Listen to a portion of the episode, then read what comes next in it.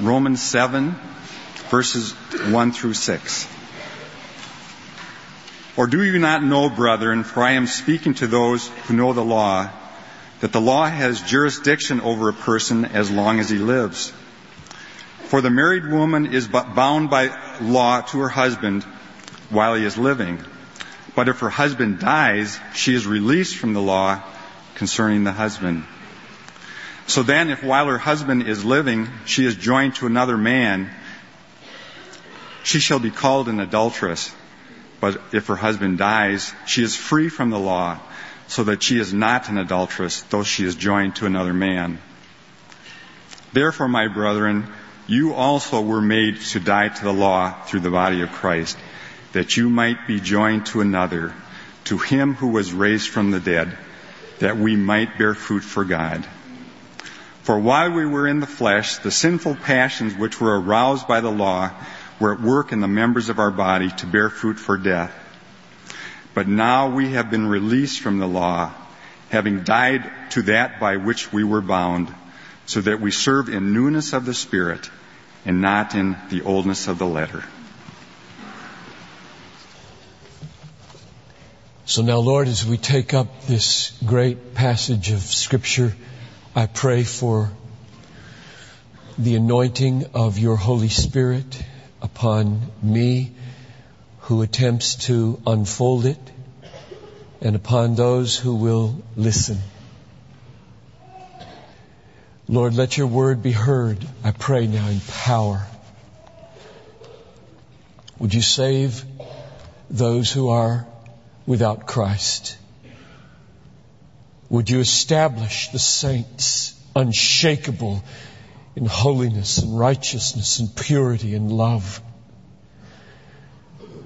Would you heal broken relationships in this room? Would you touch people's bodies and deliver them from sickness? Would you give guidance to the perplexed in this service so that light falls upon their path? And would you manifest your Son and His way of salvation in such a way that we love you more and love Him more than we ever have before.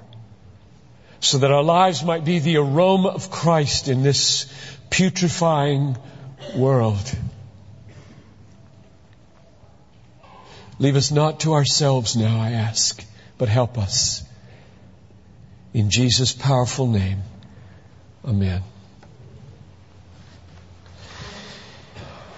Well, now after some weeks away, we take up again our happy pilgrimage through this great territory of tall redwood-like trees and high Himalaya-like mountains called the letter to the Romans.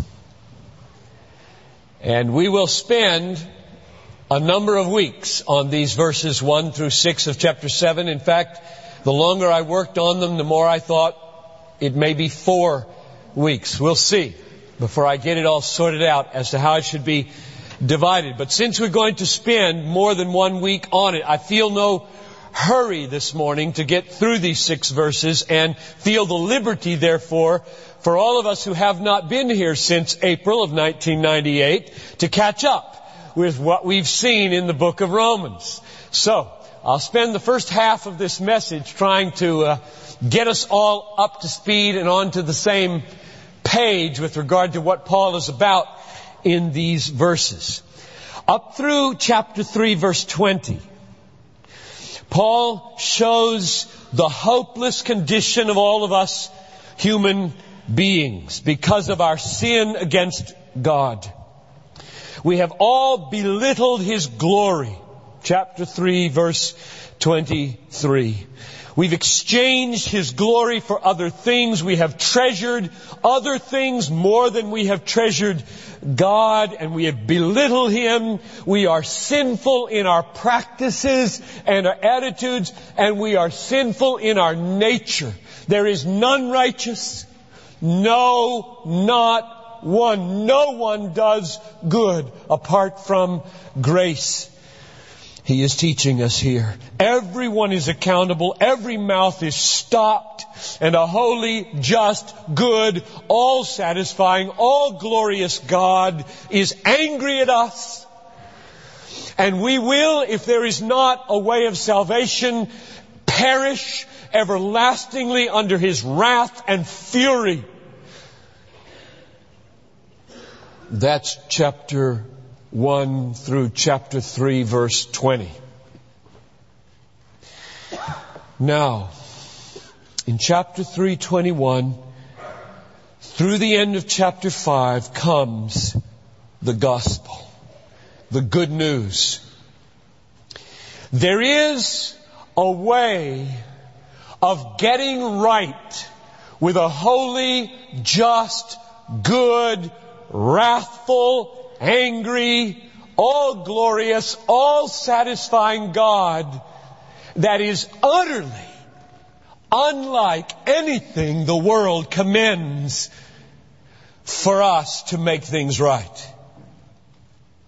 It is a way of getting right with God that is utterly and totally different from any moral improvement program any better rule keeping, any moral disciplined living, any nicer people becoming, any getting our relationships fixed, or any finding out how to succeed. It is utterly different from all of these, and it is called justification by faith. Now Paul opens for us in these chapters 321 to the end of chapter 5 the meaning of the work of Christ. His life, His death, His resurrection. And the meaning is this.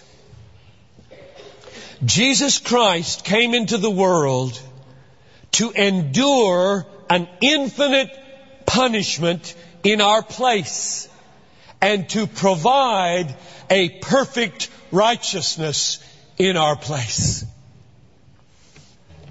In other words, for us to get right with this holy God, our sin must be perfectly punished and God's law must be perfectly obeyed. And that is the great transaction that happened in the incarnation of the Son of God into human history. He came to die for our sins and live for our righteousness, which means, and this is the wonder of it, which means that justification, getting right, being put right with this God happens totally outside ourselves. Before we were born, or had anything to do with it, or made any little baby steps in faith or righteousness, God did the decisive work and provided the foundation and basis and purchase price for that punishment and that righteousness. I remember I just looked his name up again because it had slipped my mind on Friday and Saturday when I was working on this. So I took down the old Things Most Surely Believed book from Fuller Seminary faculty in 1970 and reminded my name it was F. Carlton Booth. He used to lead the singing for Billy, not Graham, Sunday. And I had him as a teacher in evangelism, and I remember one sentence that F. Carlton Booth in an evangelism class said, namely, justification has been accomplished extra nos outside ourselves. And he sent us packing to the introduction to the commentary on Galatians by Martin Luther. This is why I said it is utterly and totally different from a moral improvement program or better rule keeping or more disciplined living or becoming nicer people or getting our relationships fixed or finding out how to succeed. That has nothing, zero to do with justification by faith. Those things contribute nothing to your standing with God by faith in Jesus Christ. It is based wholly and totally on something outside ourselves performed by another, Jesus Christ the righteous.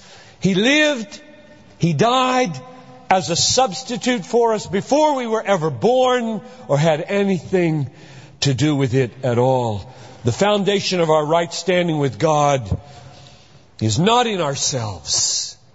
It is in Christ. His atoning death and His perfect, glorious, consummate obedience.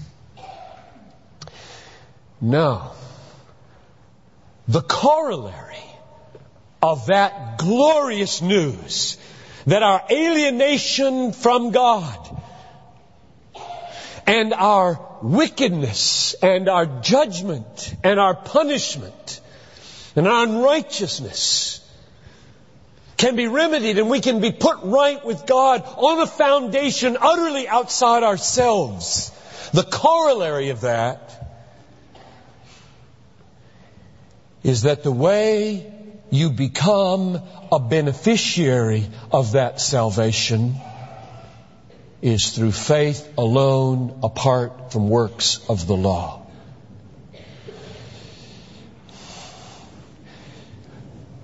In other words, we don't perform any law keeping to show that we have some or all or any of our justifying righteousness in ourselves. I'll say it again.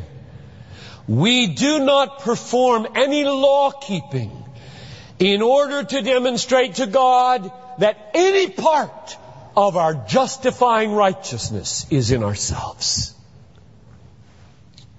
Instead, what do we do?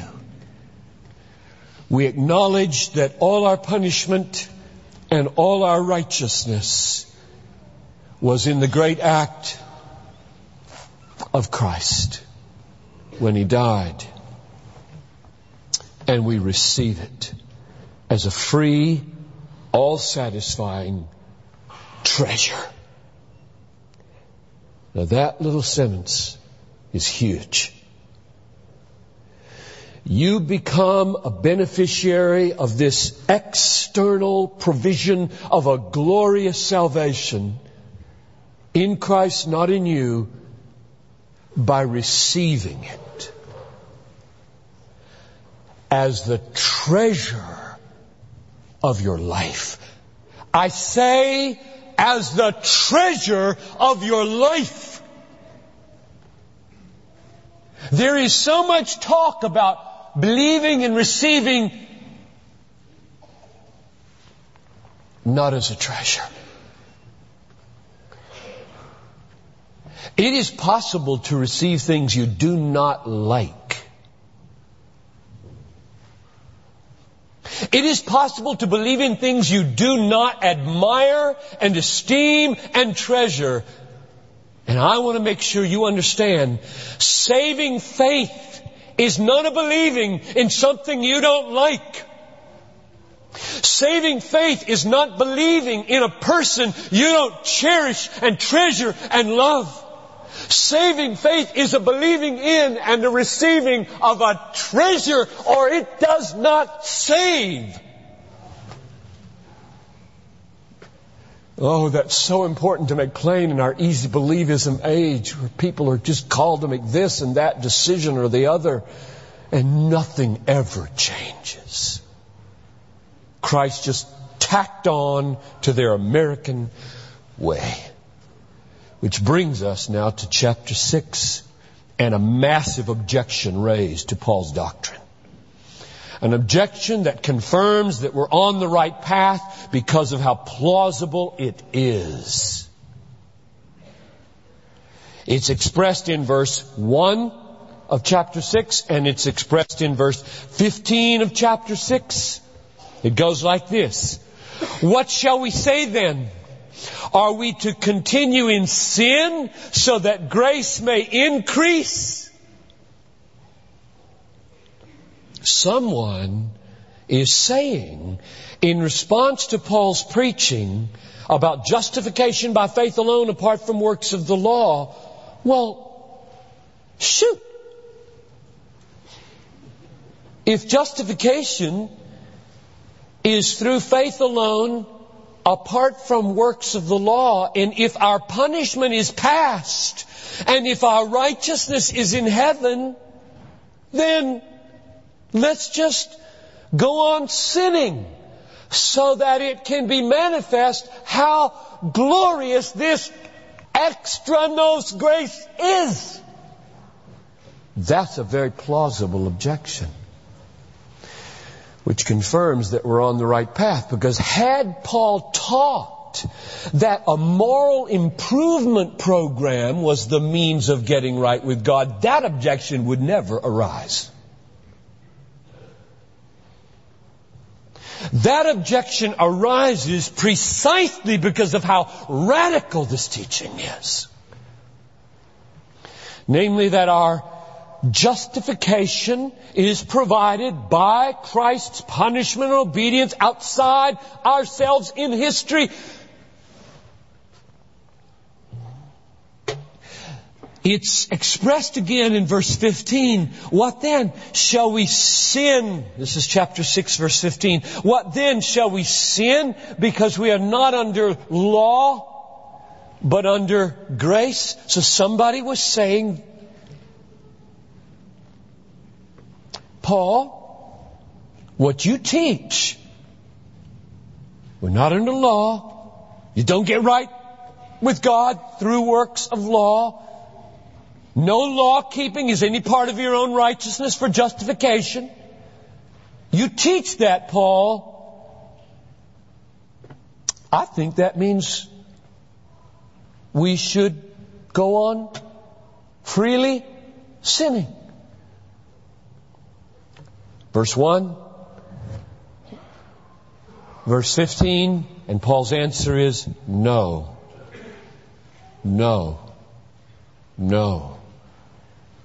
People who are justified by faith alone will not continue in sin. Sin will not have dominion over them. Verse 14. All of Romans chapter 6, 7, and 8 is written to explain why that is. And we'll be in it for a couple more years. We began chapter 6 last September, finished it. Let's summarize the answer of chapter 6. There are several answers. Remember what he's trying to answer. Why is it that justified people who by grace alone, through faith alone, on the basis of the righteousness of Christ alone, have a right standing with God, don't go on sinning? Why is that? And his first answer is because dead men don't sin. Verse 2. How can you continue in sin if you're dead to sin? His second answer, I'm not going to do four months all over again, just the answers. Answer number two. God Himself is at work in us to deliver us from the slavery to sin. Verse 17. Thanks be to God that you became obedient from the heart. Thanks be to who? Tell me. Thanks be to who?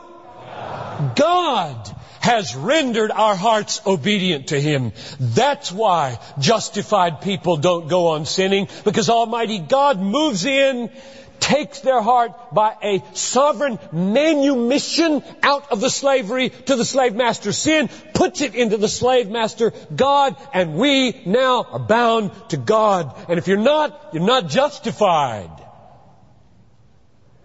Because the evidence of being justified by this faith is that God moves into your life and binds you to himself as a slave.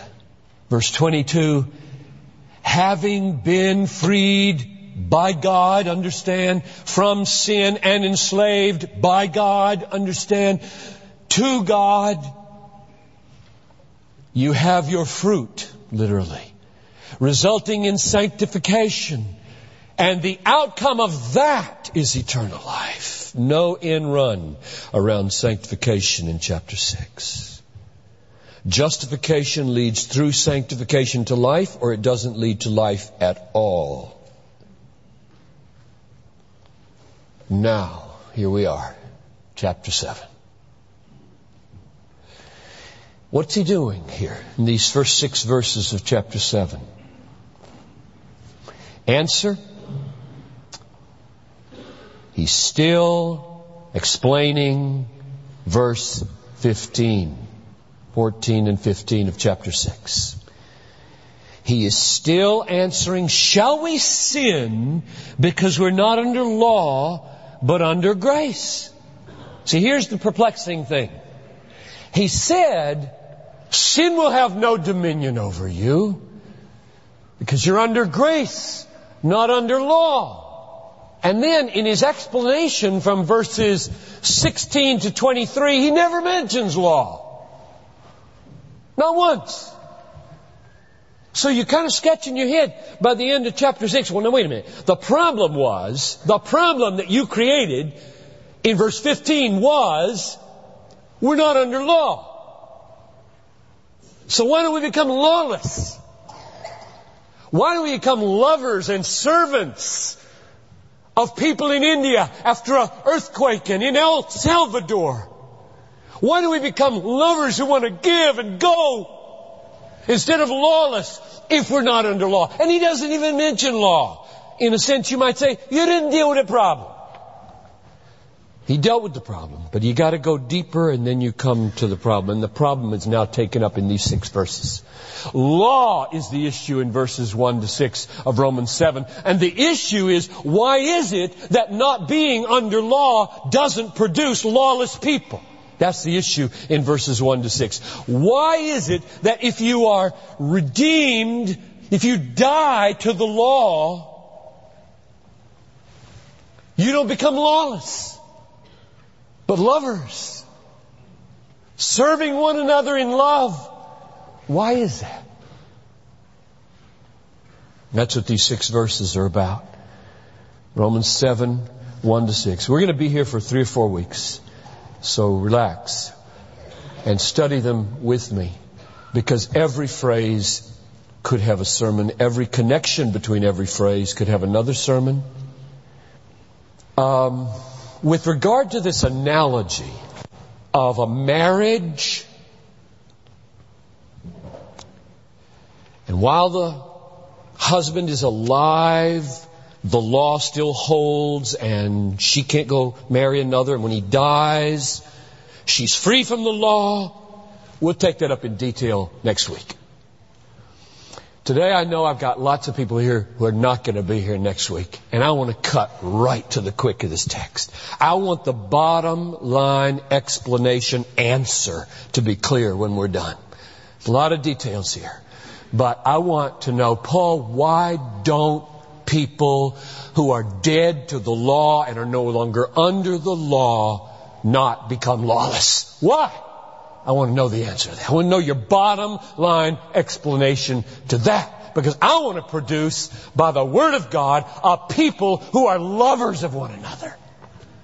Not lawless people. People who lay their lives down for one another. Not people who say, oh, let's continue in sin that grace may abound. That's not the church we want. That's not the evangelical movement we want. That's not the mission we want in the world. We want people ready to lay down their lives for this gospel. Now why are those people produced? Because they're no longer under law. And the essence of the answer is in verse 4 and verse 6. So that's where we're going to go this morning, and we'll leave some details about the analogy, which is very important, for later. Verse 4, let's read it. Therefore, my brethren, you also were made to die to the law. Really? Where? How? through the body of Christ. This is the same theme he's been dealing with. Way back in chapter 6 verses 1 to 4, we died. We died with Christ. We were united to Him by faith. What happened to Him happened to us. When we were in Him, we died with Him.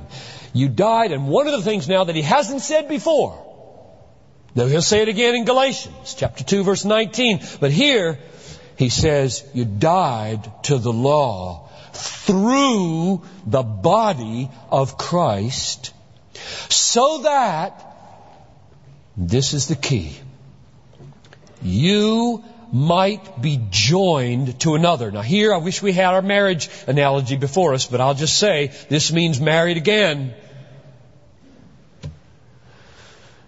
A death has happened so that a new marriage without adultery can take place. And the new marriage is to Jesus.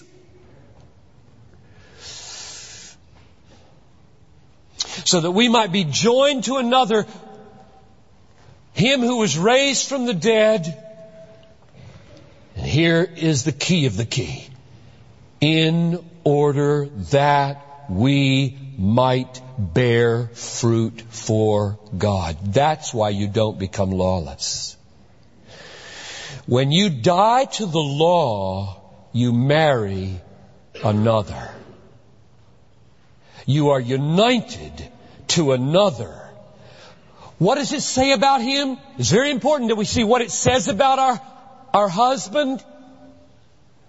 It says, who was raised from the dead. We are not married to an external slate of duties. We're not married to a dead person. We're not married to a list of do's and don'ts. We're not married to anything merely external to us, outside, pressing upon us, trying to get us to do what we ought to do and don't want to do. We are, from the heart, joined to Jesus. And He's alive. There is a living person that we're dealing with here. And we are united to Him and He is all glorious, all providing, all satisfying, ever living, more real than the person next to you, and that cannot leave you unchanged. If you are unchanged, you are unmarried. He cannot be your all satisfying husband and you still love the world more than you love Him. That is impossible. When you died to the law, you married Christ. And the result of this marriage is fruit. You see that? So that we might bear fruit for God. And oh, you could go back to chapter 6 verse 22 and see it. I wish the NASB got literal. Come on, NASB, don't let me down when I need you. Hmm. Have fruit, it says in verse 22, so that the link would be plain and they blow it. It's the fruit that leads into sanctification, which leads to life. So we die to the law in union with Christ when He dies. And in this union we have a new partner who's alive. He's not a list. He's alive and He's in us and He loves us. He's all over us. He's for us. He's power within, not pressure from without. And he's sweet and he's all satisfying and nothing compares to him.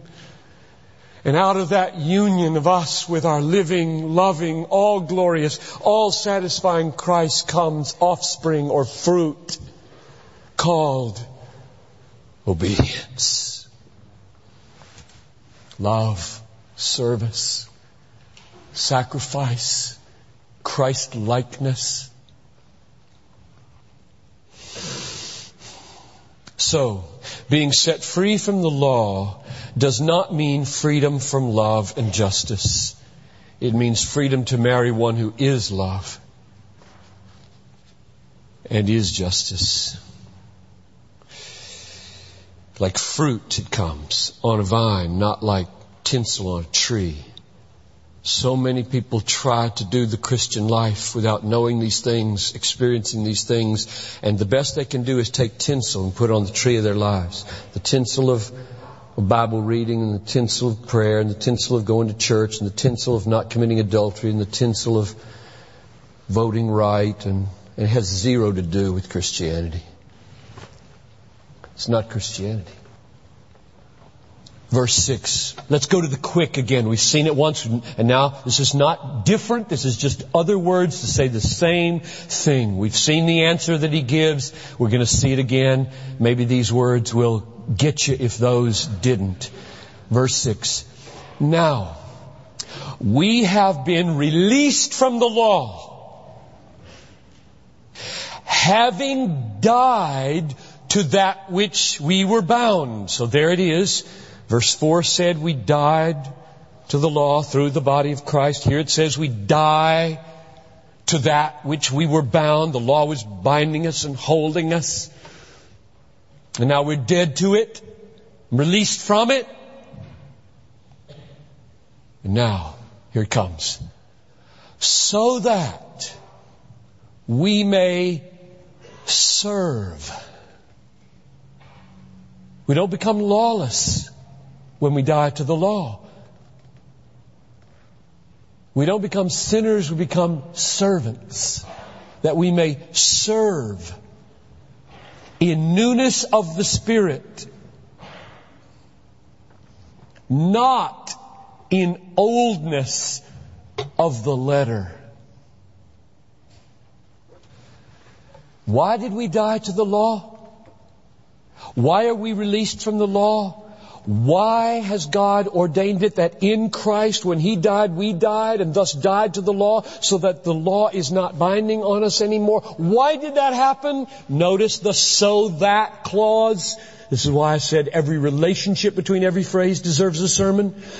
It happened so that we may serve, so that we serve in newness of the Spirit and not the oldness of the letter. So what kind of service? Newness of the Spirit, not in oldness of the letter. I'm going to preach a whole sermon on that phrase in a week or two. There is so much behind that. The new covenant is there. And I know just even phrase, the new covenant carries no meaning for hundreds of you. For Paul, it carried tons of meaning. There are words there like newness, letter, oldness, spirit, that if you could see inside Paul's mind, you'd see an ocean underneath those words. And I want you to get a trickle of it. So, what does he mean? He means the same thing as when you married Jesus. Jesus is the Spirit. It's the Spirit of Jesus. Chapter 8 verse 9. You're not in the flesh, you're in the Spirit. If the Spirit of Christ dwells in you. It's the Spirit of Christ here in verse 6. Verse 6 is not different from verse 4. To be united to Christ and thus to be married to Him is the same as being united to Christ and thus having the Spirit making us new. So, as I said, you, you are married to Him and He's all satisfying to you and He transforms you into His likeness. So now I say He's the Spirit in you and He is transforming your mind and your heart and your attitudes and your actions into beautiful Christ likeness. That's what the Spirit does. You are renewed in your mind. The newness of the Spirit is something that happens from the inside out, not the outside in. These are not letters anymore written on stone. You see, that's where he got the word letter. Letter. Why did he say letter? Why did he call the word letter? Because letters are what you carved into the stone on Mount Sinai. Letters are what you have on a page and they hit you like this. And they make you do what you don't want to do and it does not succeed except to create little moral improvement programs around the world. And you can do seminars on those and make a lot of money. Success seminars make a lot of money have nothing to do with justification and inward transformation by the power of the risen Christ, who never gets mentioned in these seminars, some of them. Christianity is a supernatural religion. The newness of the Spirit is something that does not come to you pressing on you from outside, calling for you to do something inside to conform yourself to that. And so clean up your life so that you can prove yourself to God and go to heaven. That is zero Christianity. Christianity is to die to the law which comes to you from outside, pressing you to die to that and to live to Christ and to the Spirit because from within Christ has married you. From within the Spirit is making you new and things now are emerging inside because you are new. You are new. We know people like, like that and we know people we want to be like.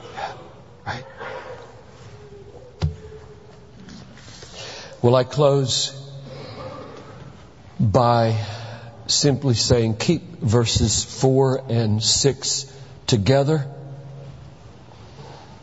The answer of why doesn't being free from the law produce lawless people? In verse 4, it's because of a marriage to a risen Christ. In verse 6, it's because the renewing work of the Spirit. In verse 6, he speaks of serving in newness of the Spirit. In verse 4, he speaks of bearing fruit for God. They're all talking about the same thing, and both of them are based on death to the law. So, closing question. What is your life, justified Christian? What is your life? Are you a kind of free floating, neutral, moral agent that can sin so that grace may abound. He's kind of a neutral, just floating around. No, you're not. That's not who you are. If you are justified by faith, you are united to Christ by faith. You are married to Him. He is the satisfying love of your life. And you bring forth fruit from this authentic relationship of love to a living person. If you are justified by faith, you are inhabited by the Spirit of Christ. You are not neutral. He's not neutral. He's not passive. He is at work in you to create a newness of mind and a newness of heart that loves and serves and is not lawless.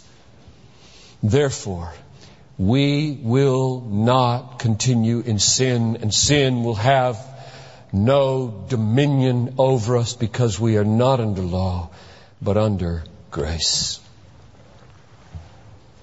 So, unbeliever, you sat there listening, unbeliever.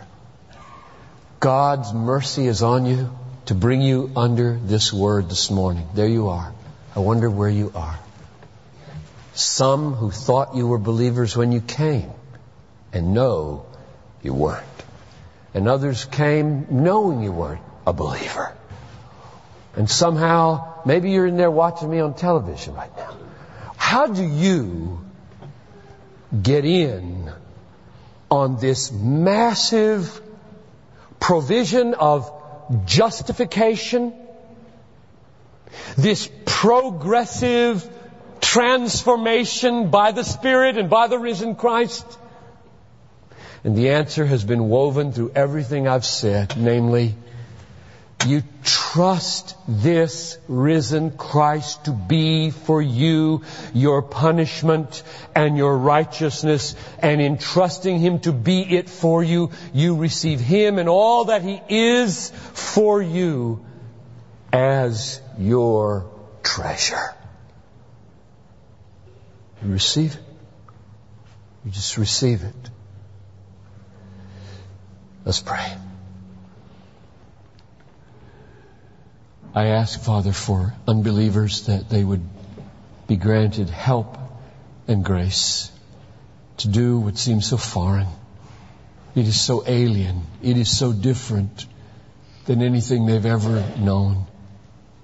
To trust in the finished work of another to pay their debts, to be their punishment, to be their righteousness.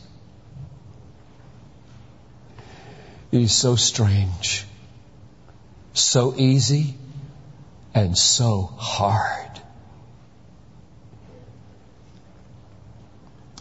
So Lord, work it in all of us. May all those who have tasted grace and who have believed be refreshed now. Put our faith more firmly in this great gospel. Establish us, strengthen us, open our mouths to the neighborhoods and the nations. Let us enjoy you, our risen Christ. Let us taste the sweetness of your fellowship by the Spirit. Let us be transformed from one degree of glory to the next as we set our gaze upon you. I pray. In Jesus' name, amen. You're dismissed.